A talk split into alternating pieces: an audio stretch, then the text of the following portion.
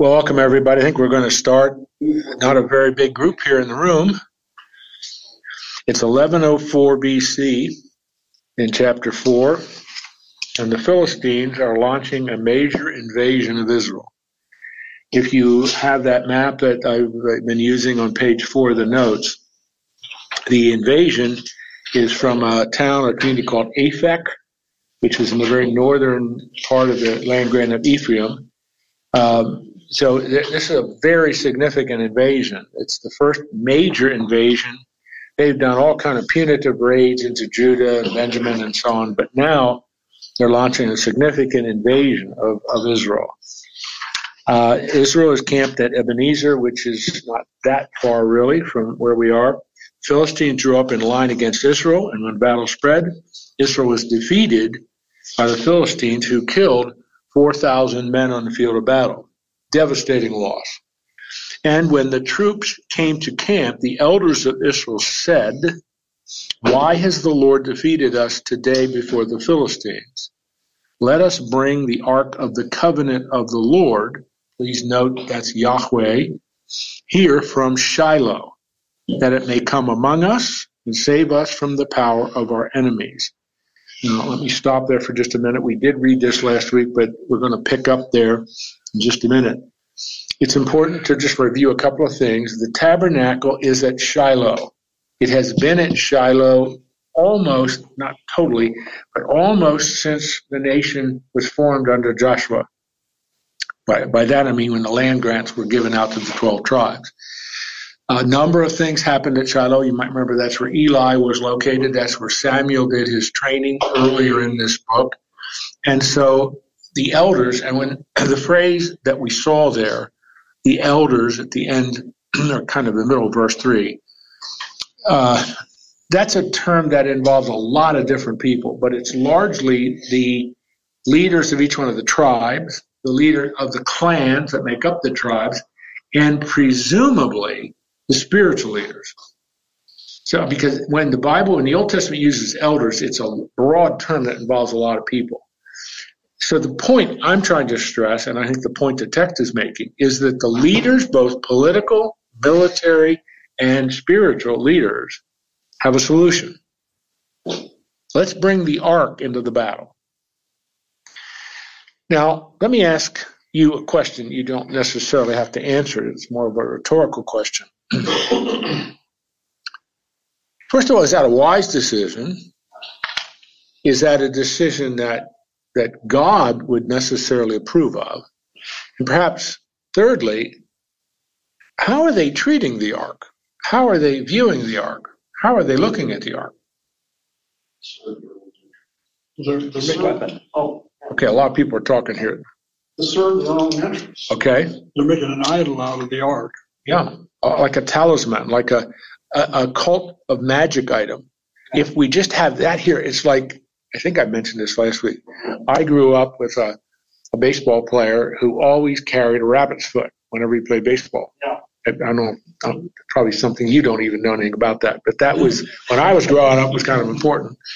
Uh, guys did that, or sometimes they have really, you know, some guys that play played baseball when I played baseball. They never they never changed their socks. They always wore the same socks. There was something quote magical close quote about that. That's how these people are treating the ark, like a talisman. If I say talisman, do you know what I mean by that? Like a talisman, like an object of magic that can be worshipped. In, in and of itself, its presence will win. Uh, let me put it very bluntly. They are trying to manipulate God. They're trying to control God so he'll do what they want him to do for their purposes. Now, it's probably correct to ask the question, why has the Lord defeated us today from the Philistines? That's a legitimate question. But their response, as they try to answer the question, the ark, is not something that the Lord is going to honor. Look at verse 4. So the people sent to Shiloh and brought, that verb brought literally is carried because it's used in the book of Leviticus of how the Levites are supposed to carry the ark. If you remember, on poles, a very specific way. It's in Exodus and Leviticus. Anyway, so that that verb is used there. So what that means is they're correctly moving the ark of the covenant of the Lord of hosts. Now, please observe that as well. The ark of the covenant of Yahweh Sabaoth, Lord of hosts. That's one of the really important titles of God in the Old Testament. It can be embellished with this statement. He is the commander of the hosts of the armies of heaven. And so they are intentionally using that title which is sort of like a military title for God in context for them. And then it adds, who is enthroned on the cherubim. Now, I, I, did, I don't have a, excuse me, an image or a drawing of it here. I could draw something on the board, but I think you all know it. the ark is like a box. It's a rectangular box and it's got the poles in it to move it. But then on the, the top of it are two cherubim and their wings are touching. That's what you're talking about, okay? But they make this statement, he is enthroned on the cherubim. Not really. Where is God enthroned? In heaven. This is a representation of his presence with them. As a matter of fact, when you study, like in the book of Exodus, it's referred to in the book of Numbers, the glory of God is manifested. Isham, you could see it, and it was the, the Hebrew word for that is the Shekinah. God isn't in that box, but God's glory is manifested in that box by the Shekinah, the glory that you could see, visibly see, or presumably. So they're rolling all that in to what they think will happen when they bring the ark. We're going to win because of the ark. And the two sons of Eli, Hophni and Phinehas, were there with the ark of the covenant of God. Now that should alert you to something. If these two guys are with it, that's not necessarily a good thing because we learned a lot about them in previous chapters. So this is kind of where I rushed through this last week, but this is kind of where we left off last week. So they're trying, they, the elders of Israel, are trying to manipulate God, control God, God, get God to do what they want him to do or what they think he should do. So now, how is the Lord going to respond to that? Verse 5. As soon as the ark of the covenant of the Lord came into the camp, all Israel gave a mighty shout so that the earth resounded. In other words, you could really hear that. Presumably, it was significant enough. And when the Philistines heard the noise in the camp of the shouting, by the way, that Hebrew word there for shouting is exactly the same word that's used in Judges 6 when they were encircling Jericho. It's, a, it's the same word. So this is a victorious shout. They said, this is they meaning the Philistines, said, What does this great shouting in the camp of the Hebrews mean? That's very unusual. You do not see that a lot in the Old Testament. You really don't. Hebrews is an ethnic term. It's a term that is used and it is apparently connected to Abraham's ancestor Eber, H E B E R, if you bring it into English. Anyway, it is a title or an ethnic title of the Jews, of the children of Israel. But it's just a little bit unusual that the Philistines are using that term. What the camp, the camp, shouting the camp of the Hebrews means. So they're just using that. Some expositors think, I'm not sure I totally agree with that, but some expositors believe this is derogatory. This is an accusatory, derogatory, ethnic slur against the, the Jewish people. I don't know if that's true, but it's very unusual. And when they learned that the Ark of the Covenant of the Lord had come into the camp, the Philistines were afraid, for they said, A God has come into the camp. Literally, it's an Elohim has come into the camp. So you could translate because these guys that are saying this are polytheists, gods have come into the camp. Now, this statement, this declaration, this pronouncement by them reflects their worldview because they believed that their gods or any gods can be confined to a place, can be confined to an idolatrous object, So they would naturally, it fits with their worldview of things. Their gods are in the camp. And they said, Woe to us, for nothing like this has ever happened before. Woe to us. Who can deliver us from the power of these mighty gods? Here the ESV has correctly translated it plural.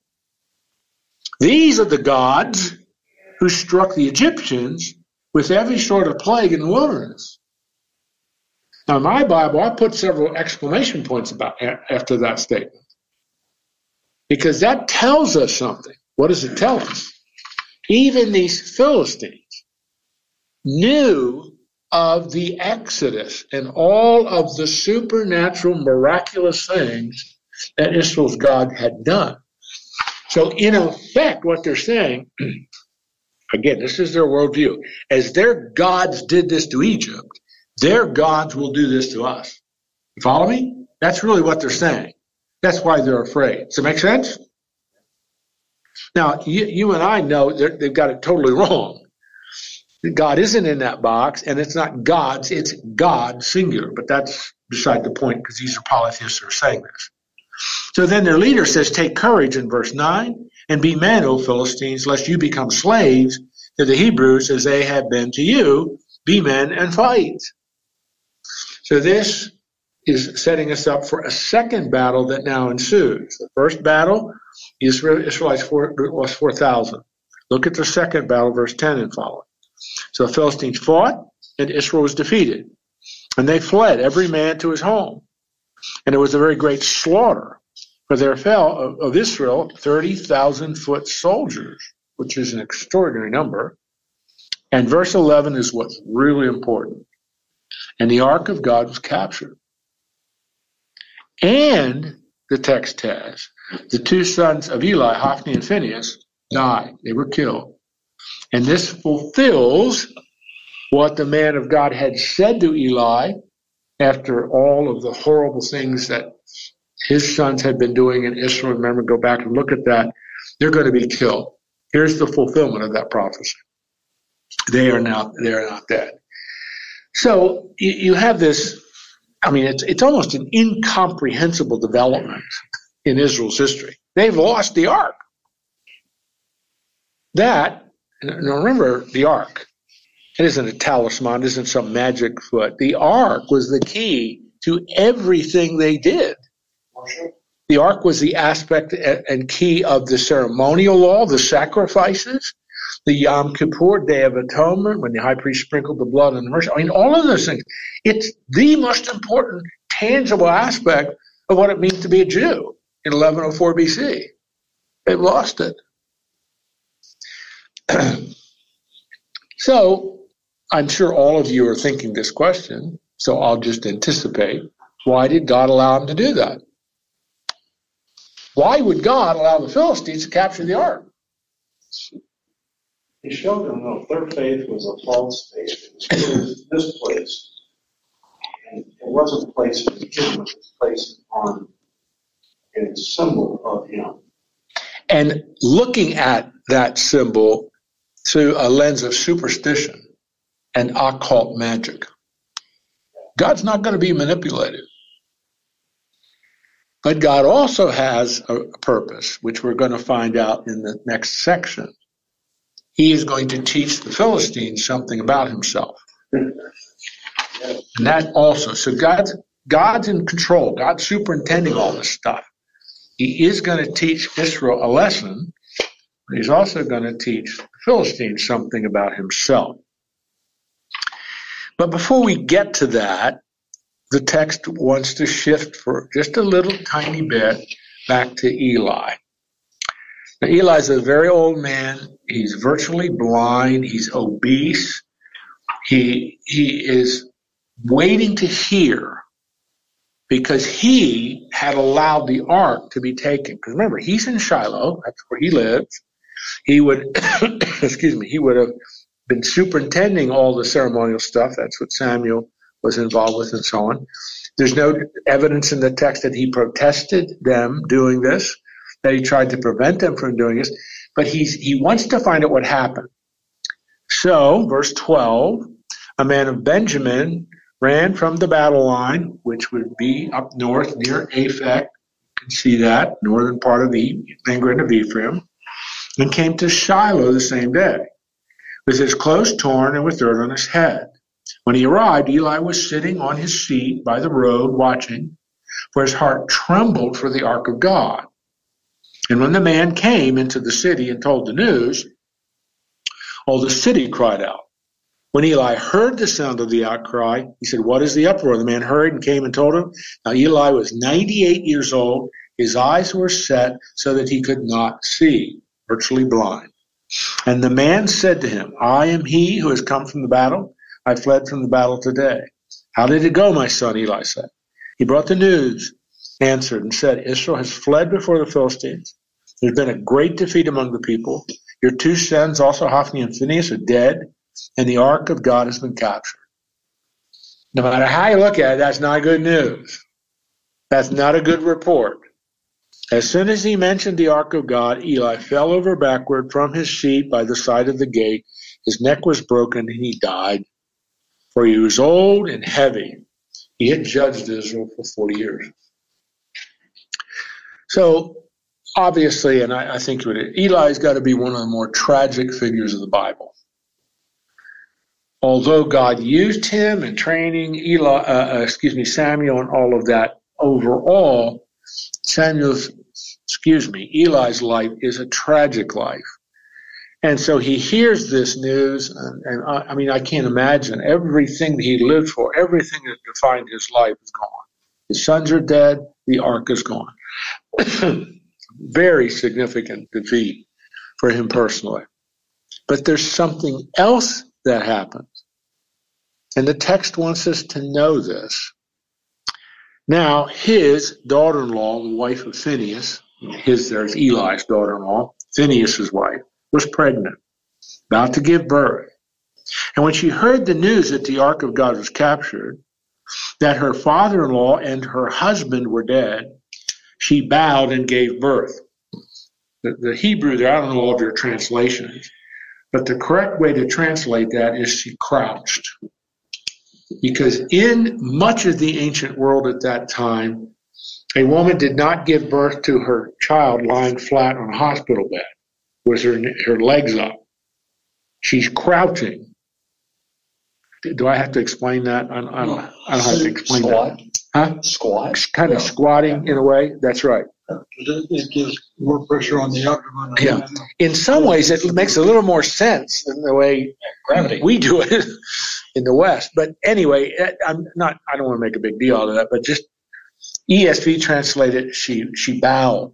It probably is more accurate. She crouched, and for her pains come upon her. I mean, she's is in the last moments of labor. The pain is very significant. All that, and about the time of her death, the women attending her said to her, "Do not be afraid, for you've born a son."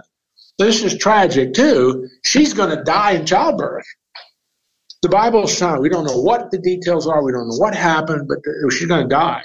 But she did not answer or pay attention. And she named the child Ichabod, saying, The glory has departed literally. The glory has gone into exile from Israel. That is a very important statement. So the text is telling us this to not only add to the tragedy of Eli's family, here's his daughter in law who's going to die in childbirth, and his grandson who's about to be born is going to be called Ichabod, and his name is symbolic of what's just happened. The glory of the Lord is going into exile. The Shekinah will no longer be visible in Israel. Why? Because it's with the Philistines. So you have very tragic facts about Eli and his two boys, and now his daughter in law, and the name of his grandson. The glory of the Lord has gone into exile, exile from Israel. How tragic. This is one of those, and there are many of those, this is one of those low points in Israel's history. I mean, really, it's quite devastating low point. They're looking at the ark as a talisman. God judges them for that, and the ark is taken. And the, the, the basic spiritual leadership is gone. It died. Now you'll see that's that's going to quickly be replaced, but that's coming up with Zadok and Abiathar and all that. So it seems like the ark is really symbolic faith that's deteriorated uh, from the people of Israel it's taken away and their faith is faith is gone. They're void of faith uh, in a God that historically they have been close to at one time, but they chose not to go that way. Yes, I think that's exactly right. In summary, that's exactly right. They're no longer walking with God in faith and trusting and having confidence in Him. They're treating Him as a God that can be manipulated, controlled for their own ends and purposes. God is not going to allow you to worship Him or look at Him, observe Him, or in any way use and manipulate Him. He's not going to let you do that. And so the text just closes with verse 22. The glory had departed from Israel, for the ark of God had been captured. That's devastating. I mean, it's it's it's really in terms of all you know about Israel's history up to that time, it's an unimaginable development. But it, it is an illustration of how low we, we talked about that earlier when we were at Samuel. The word of the Lord was not heard in Israel. And then Samuel. Samuel comes, he's trained, and he becomes the prophet. That we learned earlier from Dan to Beersheba, it was known that Samuel was a prophet of the Lord. God is now speaking through Samuel. It's very interesting in chapter 4, isn't it, that Samuel isn't even mentioned. The name of Samuel is not in that chapter. So it, we don't know why. We don't know where he is, and we just don't know. That isn't the point, though. Because now the text excuse me, now the text in verse, verse 5 shifts back to the ark.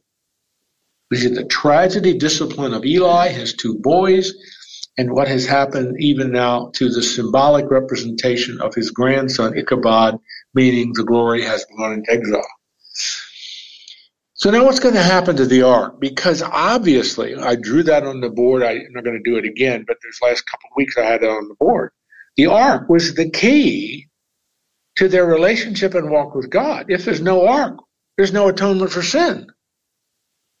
If there's no ark, there's no covering. I mean, this is really serious. So God shifts back. When I say God, I mean the Holy Spirit who's inspiring this writing, shifts back to where the ark is. In my notes, I wrote over chapter 5, Dagon versus Yahweh. That's really what it is. It's Dagon versus Yahweh. Who's going to win? It's not Dagon, I guarantee you. But this is this chapter is so powerful because it is a tactile, objective demonstration of who the true God is. And Israel's going to be reminded of that, and the Philistines are going to be taught that what they feared that the God who had liberated the Jews from Egypt is going to make war on us. He's about to do that. Hey, Jim, can I ask a question? Oh, absolutely. so, just real quickly, going back to Ichabod, is that, uh, I mean, I, I, think if I understand correctly, Kabod means glory. So, Ichabod means no glory. And, that, that's right. What, what's that's the origin a, of that? Is that a Hebrew word or? Yes, Ichabod, you mean? Yes. Yes, that is Hebrew. Absolutely. Okay. okay, thank you. Absolutely. Yep. Absolutely. All right, very good. Now, verse 1 of chapter 5. When the Philistines captured the ark of God, they brought it from Ebenezer to Ashdod.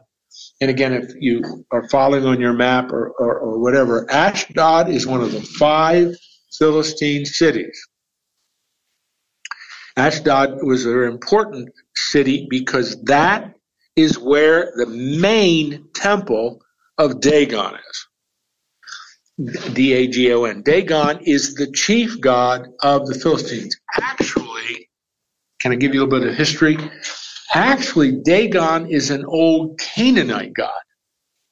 The Canaanites had many, many different God, kind of had layers of God, and Baal was kind of at the top and all that stuff. But presumably, what had happened, again, I think we had talked a little bit about this. the Philistines are originally from Crete. They were part of what were called the Sea People's invasion in the 1200s. And they had moved into this area, what today you would look at that and you say, that's the Gaza Strip. That's right. Into Gaza and settled there, and that's where they developed their the center of their civilization. And they quickly adapt a lot of Canaanite rituals and Canaanite gods. And Dagon is one of them. Usually, although there is some debate about that, usually Dagon was depicted with the head of a man and the body of a fish. and that relates to, of course, being right alongside the Mediterranean and all that stuff. So that's Dagon. He is the Philist- the chief god of the Philistines. He's not the only god, but the chief god of the Philistines. And Ashdod is where one of his major temples is. So they brought it, I'm in verse 2, the middle verse 2, they brought it, meaning the ark, into the house of Dagon and set it up beside Dagon. So trying to picture this. Presumably this is a building, it's a permanent structure not a tent, a permanent structure. And here's Dagon, no doubt, on a, on a pedestal. It's rather large, massive God. And the ark is set right next to Dagon. Why would they do that? It's symbolic of how the ancient and Eastern world looked at things. We just beat you in battle. Our God is greater than your God. And so they bring the symbol of the Hebrew God, the ark, into the temple of Dagon and set the ark right next to Dagon. We have triumphed. Dagon is greater than Yahweh. well, when the people of Ashdod, verse 3, rose up early the next day, behold, Dagon had fallen face downward on the ground before the ark of the Lord. So they took Dagon and put him back in his place. Oh, there must have been a little bit of a storm and knocked him off his pedestal.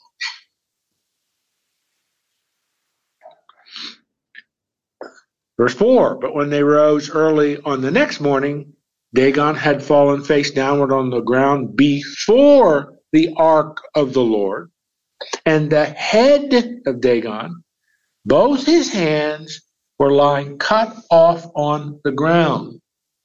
Only the trunk of Dagon was left. Now, can you can visualize that in, in your mind's eye, can't you? What you have, if if we're correct, kind of the body of a fish and the head of a man, the head's cut off, the arms are cut off, and this just this torso like a fish is all that's left. Now, if you're a Philistine, him falling over the night before, okay, we can explain that. You're not going to be able to explain this. This is why the priests of Dagon and all who enter the house of Dagon do not tread on the threshold of Dagon and Ashdod to this day. So when this was text was written, which is a history written many years after it happened, the author is just reminding us this really made an impact on the Philistines. As a matter of fact, there's an extra biblical text that goes into the centuries after Christ, which says that was still followed in the first century. That's how much of an impact it made in Gaza. Because Dagon was one of the gods that was worshipped in all this for a long, long time. So this really made an impact. And it would, for goodness sakes. Everything about their theology, our God just beat your God. Now, in the temple of Dagon, what's happening? Yahweh is demonstrating to the Philistines that that piece of wood isn't a real God. Verse 6 begins with this phrase the hand of the Lord. That phrase, the hand of the Lord, is used nine times between chapter 4 and chapter 7 of this book. And the Lord Yahweh, it's the hand of Yahweh. Yahweh doesn't have hands. But it's interesting because the hands of Dagon were cut off.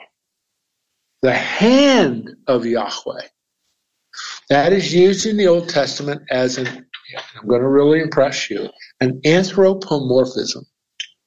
Hmm. Aren't you glad I used that word? You're giving God the aspects of a human being. God doesn't have hands, but the hands of an individual can be powerful, can shape and create and mold things. The hands can be used as a source of power. So it said the hand of the Lord was heavy against the people of Ashdod, and he terrified and afflicted them with tumors, both Ashdod and its territory. now, let me stop there for a minute. ESV, which is the translation I read from, is translating that Hebrew word tumor. Now, the, the part of the problem with that is how do we understand? Because you and I understand tumors through the grid of you know 21st century medicine and all that kind of stuff. Here's where most expositors are with this. Coming up later in chapter 6, we're going to learn that there were mice and rats in the Philistine camp. So many expositors are reaching the conclusion the plague that God sent on the Philistines was the bubonic plague, which was, was carried by rodents. You know what I mean? So that that's a reasonable conclusion. I, I mean, I don't know for sure, but the term is tumors. That's really the correct way to translate it. so throughout the Philistine city of Ashdod and its terror, because remember, these are city states and they control the land around it, right, are inflected with this plague. So what did they do? And when the men of Ashdod saw how these things were, they said, The ark of God of Israel must not remain with us. For his hand is hard against us and against Dagon our God. So they sent and gathered together all the lords of the Philistines and said, What shall we do with the ark of God of Israel? They answered, Let the ark of God be brought again to, to Gath. And if you look on your map, that's another city much farther south, kind of south east of Ashdod. By the way, this goes forward quite a few years, but what great warrior is going to be from the Gath? Goliath comes from Gath. Now that that's fast forwarding to chapter 17 when David fights uh, Goliath at the Valley of Elah. Well, anyway, so what their their solution is? Let's take it to another Philistine city. So they take it to another Philistine city, Gath. So they brought the ark of God of Israel there. Verse 9. But after they brought it around, the hand of the Lord was against that city. Second time that's used, causing a very great panic, and he afflicted the men of the city, both young and old, so the tumors broke out on them. Same Hebrew word as afflicted Ashdod, same thing as afflicting Gath. So they sent the ark to the god of Ekron. If you look on the map, that's another town. That's much farther north now, north of Ashdod, quite a bit north of, of Gath. So they're hitting all the major Philistine cities. Let's see what happens there. I don't know if you were a citizen of Ekron, would you be excited about that? Don't send the ark here. I'm getting all excited. I'll calm down. But as soon as the ark of God came to Ekron, the people of Ekron cried out, They brought us around to this ark of God of Israel to kill us and our people. They sent therefore and gathered together all the lords of the Philistines. Now, when it says lords of the Philistines, they're the kings, the leaders of the five major cities. Five major cities of the Philistines. We have been introduced to three of them. so they gathered together in council, presumably in Ekron. It doesn't tell us that exactly, but presumably in Ekron. Here's what they say in the middle of verse 11 Send away the ark of God of Israel. Let it return to its own place, that it may not kill us and our people for there has been a deathly panic throughout the whole city. The hand of God, third time that phrase is used, was very heavy there. The men who did not die were struck with tumors, and the cry of the city went up to heaven. Very interesting. So, God is sending a clear, measurable, observable message. I am the true God. Dagon is just a crazy piece of wood. I just cut him in shreds. And I am judging you. The Philistines make a reasonable observation. The ark's the problem, and got to get rid of the ark. Chapter 6 is how the ark gets back to Israel. All right, you with me? Any questions? They had to see it themselves firsthand, um, what the results would be of treading on the symbol. But you've got to remember, these are polytheists.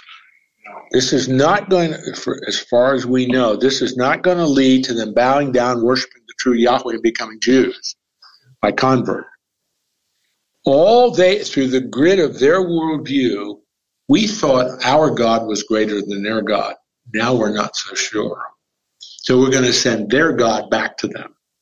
That's how they're looking at it. That's their worldview. That's their theology. But they also, they also believe we have to send something with the ark to convince the Hebrews and to convince their God that we're serious. Let's look at what they want to send back. Verse 1 of chapter 6. How are we doing here on time? All right. The ark of the Lord was in the country of the Philistines seven months. So what we just read in, in chapter 5 occurred over a period of time of seven months. That's significant. The way you read it, it was a matter of a couple of days, not seven months. So th- they are absolutely devastated by this. And the Philistines called for the priests and the diviners. These would be the magicians, the occult magic leaders, and said, What shall we do with the ark of the Lord? Tell us, with what shall we send it to its place? We have to convince their God and them that we're serious. And so they go to their spiritual leaders. Verse 3 is their answer.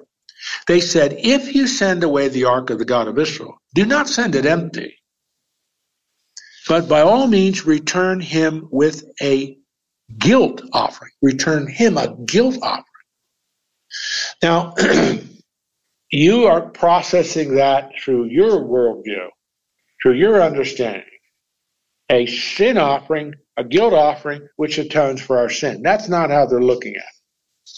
We are accepting responsibility for taking you. We thought we were greater, our God was greater than your God. Now we're not so sure, so we want to placate you with an offering. Then you will be healed, and it will be known to you why his hand does not turn away from you. Then they said, What is the guilt offering that we shall return to him? They, these are these priests and diviners, five golden tumors and five golden mice according to the numbers of the lords of the Philistines. For the same plague was on all of you and on your lords. I told you earlier, five major cities in the territory of the Philistines, each one governed by a lord of the Philistines. That's why there's five. And we learned over this seven month period, all five of the cities are affected. So why five golden tumors and five golden mice? As I said earlier, they must have discerned a connection between the rodents and the disease. That's why expositors reached the conclusion it's like a bubonic plague. Because our understanding today is that's what causes a bubonic plague. So this is sympathetic magic. That's what this is. This is sympathetic magic. We're sending the ark back with a guilt offering to show we're serious of gold shaped like the things that have devastated us for seven months, so that their God will be placated and let us alone. Verse 5 So you must make images of your tumors and images of your mice that ravage the land and give glory to the God of Israel. Perhaps he will lighten his hand from off you and your gods and your land. I mean, again, you have to look at this through their theology, their worldview. We thought Dagon was greater than Yahweh. Now we're not so sure. As a matter of fact, we kind of think he's pretty powerful. And so we're going to get him back into their land so that he'll stop messing with us. Perhaps, I'm in the end of verse 5, perhaps he will lighten his hand from off you and your gods in your land. Why should you harden your hearts? Notice this. As the Egyptians and Pharaoh hardened their hearts. Wow. Then that is just a, an illustration again of how widespread the miracles of the Exodus were in the ancient Near Eastern world. I mean, honestly, this this is just a in my Bible. I put a whole bunch of exclamation points after that. It's just demonstrating to us once again how widespread the knowledge of the Exodus was. And what the Philistines are doing is making a corresponding conclusion. As Yahweh, the God of the Hebrews, dealt with Egypt, he's dealing with us in the same way. He is a great God. He's certainly more powerful than Dagon. And by the way, the note, they're not asking, we want to worship Yahweh Elohim alone. We want to convert you. That's not what they're saying. They just want the tumors to leave. And so using sympathetic magic to get that uh, affected. But it seems like we have that same attitude currently, uh, you know, 2023 with some of the countries around Israel, uh, that they are definitely the enemies. They definitely want to destroy Israel. Um, and um, it's just. Well, it is. It is uh, there's a there's a there's a lot changing in the Middle East. The Economist this week, it's a magazine from England that I read, but Economist has an article, the lead article, the New Middle East, and they're talking about the changes going on in the Middle East. Saudi Arabia is about to recognize the state of Israel, which is an extraordinary development. You know, Morocco has recognized Israel, Sudan has recognized Israel, a few others have, and it, it's been interesting, but none of those are that it's important, but if Saudi Arabia recognizes Israel, that's going to really change the political culture in the Middle East. But basically, um, yeah, I thought you were going to say this is how many Americans look at God through sympathetic magic. He's like my therapist, and I don't like calling him when I'm in need. Otherwise, I don't want much to do with him. To me, that's how many Americans are looking at God. He's like the therapist. I only cry out to him when I have needs, when I'm a little bit in trouble. Otherwise, I got this one, God. I'll handle. I'll see you later. That's how many Americans are treating God. Christian Smith calls it their God is a moralistic, therapeutic, deistic God. And many evangelicals sitting in the pews, that's how really, when it all shakes down, that's how they're looking at God. They don't walk with Him in daily fellowship, allowing Him to, by His grace, transform them in the image of Christ. So it's it's this is a this is a their view of God at this time by the Philistines reflects to some extent how some of the Israelis were looking at God. Let's bring the magic box to the battle and everything will be fine. You follow what I'm saying? I'm not trying to be mean spirited here.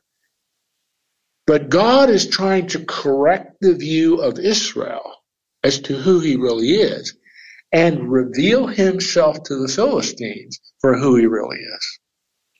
How's he doing that? Through his power. These spiritual leaders, it's really interesting the language, don't harden your hearts. Listen, history tells us, Egypt, the Pharaoh, your experience teaches us now that the Hebrew God is a powerful God. Don't take him for granted. So you got to get his box back in Israel. He's dealt severely with them.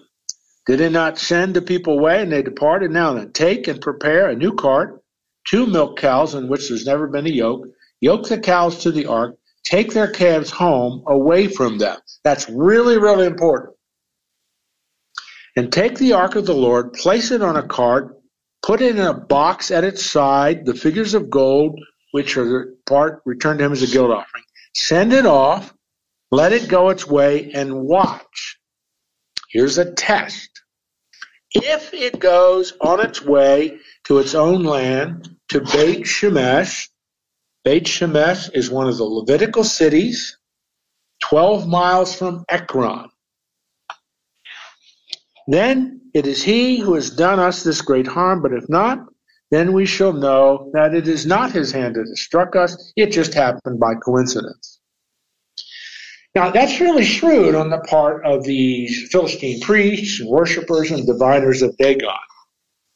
We're pretty sure this is all due to the Israeli God, but we want to set up a test. So take a take a cart, a new one. You just make it out of wood, and two milk cows. And by milk cows, I mean they're still nursing their their, their calves. Take the calves home so that these milk cows, instead of you know, if you have a mother cow that's milking its calf, she's right near the calf. She's always trying around where's the calf to make sure these got enough teeth. They've taken the calves and taken them home. If these two milk cows pulling this cart, where are they going to go? This is a test. They're gonna go where they want to go. where they want to go. And so, I mean, it's a real test. If God, if the God of Israel is really superintending this, they're going to go to Beit Shemesh. But I say this, I, brother is a, was in the cattle business, raising calves. One of the things, cows and calves, very dangerous, Yes, very dangerous. very unstable. Yeah. So, I mean, that's why the text is telling us something. You cannot predict what this milk cow is going to do.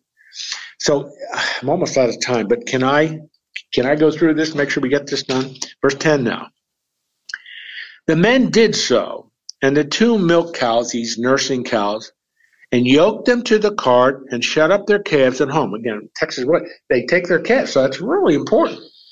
And they put the ark of the Lord on the cart and the box with the golden mice, images of the tumors. Verse 12, and the cows went straight in the direction of Beit Shemesh along one highway, lowing as they went. Absolutely unbelievable behavior. They turned neither to the right nor to the left, and the lords of the Philistines went after them as far as the border of Beit Shemesh. Now the people of Beit Shemesh were reaping their wheat harvest in the valley, and when they lifted up their eyes and saw the ark, they rejoiced. The cart came into the field of Joshua of Beit Shemesh and stopped there. And a great stone was there, and they split the wood of the cart, offered the uh, cows as a burnt offering to the Lord. Now you should stop there for just a minute. This is a very commendable, honorable, worshipful thing for this isn't the Joshua of the Old Testament, just his name is Joshua, who lives in Bethlehem. What he did, he offered, he offered these cows as a burnt offering to the Lord. Leviticus chapter 1. The entire body of that, those two cows is consumed on the altar. It's a sweet savor offering to Yahweh. Verse 15. And the Levites took down the ark of the Lord and the box that was beside it. It's really important that the Levites do that because only the Levites can handle the ark. So they're handling it correctly. Remember, remember that Beit Shemesh is a Levitical city. It's one of the 48 cities of the Levites. So there would have been a lot of Levites there. And the box beside it, in it which were the golden figures, and set them on a great stone. And the men of Beit Shemesh offered burnt offerings and sacrificed sacrifices on that day to the Lord. And when the five lords of the Philistines saw it, they returned that day to Ekron. Eh, These are the golden tumors that the Philistines returned as a guilt offering. And it just details one from each one of these cities and the golden mice.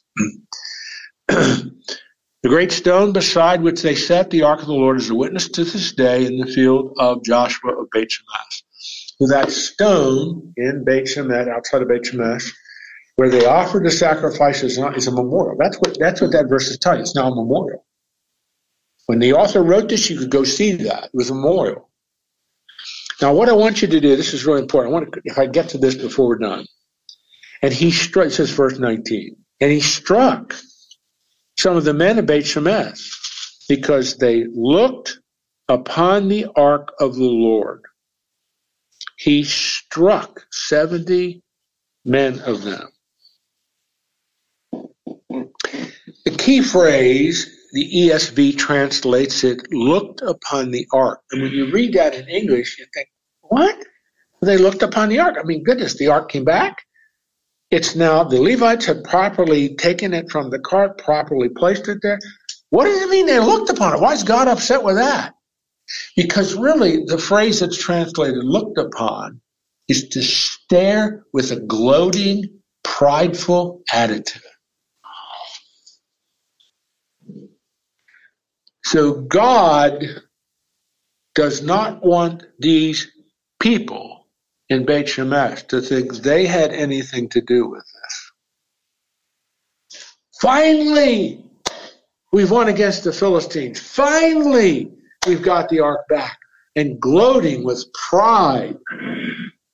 So instead of thanking and praising and worshiping the Lord, so the text is telling us God is not going to be pleased with any gloating, prideful attitude on the part of these citizens. And the people murmured because the Lord had struck the people with a great blow. Then the men of Beit Shemesh said, Who is able to stand before the Lord, this holy God? And to whom shall he go up away from us? So that messengers to the inhabitants of Kiriath Jearim, saying, The Philistines have returned the ark of God. Come down, take it up to you. Kiriath Jearim is 10 miles farther up the valley, 10 miles closer to Jerusalem. The Ark of the Covenant will stay at Kiriath Jearim for the next 20 years. How many? 20. Until David brings it to Jerusalem. God is a holy God.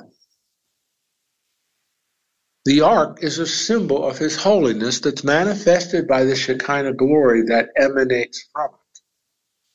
You cannot treat the ark as a talisman. And you cannot gloat over the ark that you had anything to do with it coming to your community. God demonstrated. It sounds harsh, but it's in the context of how he did this over and over again to Israel. Do not presume upon my grace. Do not presume upon my character that you have anything to do with what I'm doing. Treat me with holiness because I am a holy God. And so the, the, the people, and we're going to read a little more about this, the people of Kiriath Jearim are going to be blessed because the ark is there. They treated God with holiness and worshipful respect and honor. People of, of Beit Shemesh did not, at least as the text is detailing us. As I said a moment ago, the ark is going to be at Kiriath Jearim for 20 years until David brings it to Jerusalem. After there's a lot the rest of the until we get into the next several chapters, because uh, we have yet been introduced to David yet but we'll be finding out more about him in just a little bit. Now, a few minutes. Are you with me? We, we covered, this is amazing. We covered three chapters in mm-hmm. one day. Chapter four, chapter five, and chapter six. We never do that. There must be something wrong with you. No, I'm just kidding. But I mean, it's, it's one. It's it's so fabulous we get that entire narrative together in one class because it all fits together. in these last uh, couple minutes, just kind of make bullet points for us here uh, from these three chapters? Well, I think one is, as we were taught in response to an earlier question you made, we have to be very careful how we treat God. God is not our therapist. God is not some deistic God that he's sort of out there somewhere and you call upon him when you're in trouble. That's not what God wants from us. He sent his son to die for our sin, to be resurrected in power and glory, seated at the right hand of the Father, so that we can have an intimate personal relationship with him. But that intimate personal relationship is to be a walk of loving obedience with him. We don't just cry out to him when, when we're in trouble. That, that we do cry out to him, but you know what I mean. It's a it's a daily intimate. This is what Israel needs to learn. And they have to keep learning this lesson over and over and over again. The entire ceremonial system, the ceremonial law of Israel, and all that was associated with it, the food laws, the clothing laws, was to cause Israel to think about God in everything they do. You're preparing your meals, the kosher meals, you had to be very specific and very careful. You had to have a kind of a copy of the book of Leviticus in front of you to make sure you're doing it the way God. Why? Because God wants you to think He's giving you the food. He's giving you the bounty of your crops. He's giving you the bounty of your herds. He's giving your vineyards the bounty of the wine you drink and so on. You thank him and praise him because everything you're doing to think about him. And do not think, secondly, that you can presume upon his grace or that you can demand his grace. And sometimes I think we forget that God is a holy God and he causes, calls upon us to be holy as he is holy. Now he makes us holy, declaring us holy and righteous through justification, but he's transforming us into a holy character. Love, joy, peace, patience, all those fruit of the Spirit and so on. We read the Old Testament, we are we don't have sacrifices that we have to Jesus is a once for all sacrifice. But this is still the point. As Israel was called to walk with God in loving obedience, we are called to walk with God in loving obedience. The metaphor that's in the book of, of Galatians and in the book of, of, of uh, Ephesians, chapters 4, 5, and 6, is walk, walk, walk, walk. Walk with God in love. Walk with God in obedience. Walk with God in reverence. That's what Paul says. And so that to me, Israel wasn't doing that. They looked at the ark as a talisman, a magic, a therapeutic thing. That's not how God wants us to look at Him. So there are the three things I would say. It's, it's a call upon us to reverence and, and, and, and worship a God who's done everything for us. We owe Him everything. And one of the aspects, I my wife is helping me to remember this every day. One of the aspects of this is a thankful spirit. To thank the Lord for everything. My wife has she has a journal. She does a lot of that, but she's now set up a special journal, and every day she just writes down the things she's thankful for for that day from the Lord. Why is she doing that? Because, honey, I need to constantly be reminded to thank the Lord for everything. That's worship. That's walking with the Lord. That's not what Israel was doing at this point. And God is reminding them, this is who I am. This is who you are. Don't treat me like the Philistines are treating their God. That's not who I am. And so that's where we're at. I believe I've got to quit. So tomorrow we will start with verse 1 of chapter 7. Actually, it will not be tomorrow, it will be next Wednesday. you guys online with me? We okay? I'm going to pray. Father, we rejoice uh, in your goodness and your care for us. We thank you for Glenn. Thank you that that the surgery went so well and he's up and around. We're so grateful for that. Help him in these therapy sessions. Help him to be careful and do what all they want him to do. Restore him to full health, we pray. Thank you for the many men here in the room that aren't here. A lot of guys aren't here today, so we pray for them, whatever their needs are going on in their lives. But Lord, help us here online as well as the guys in the room to remember who you are, to remember who we are, and to remember how Jesus has brought that gap together. We can walk with you in loving obedience and intimacy, personally, vibrantly, robustly, because of Jesus. Lord, you're a great God. You're a holy God. You're a perfect and righteous God. And you're calling us to be holy and righteous as you are. You save us from our sin through the sacrifice of Jesus. You proved you accepted that through his resurrection. You exalted him at the right hand to show the redemptive plan is complete. Now you're transforming us into the image of Jesus. We don't want to fight that. We don't look at you as just our big therapist. You are our Lord. You're our God. You've done everything. We owe you everything.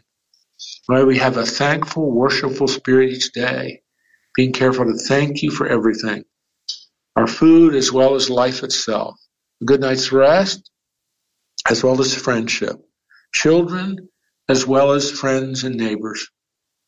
We want to owe you and, and worshipfully thank you for everything.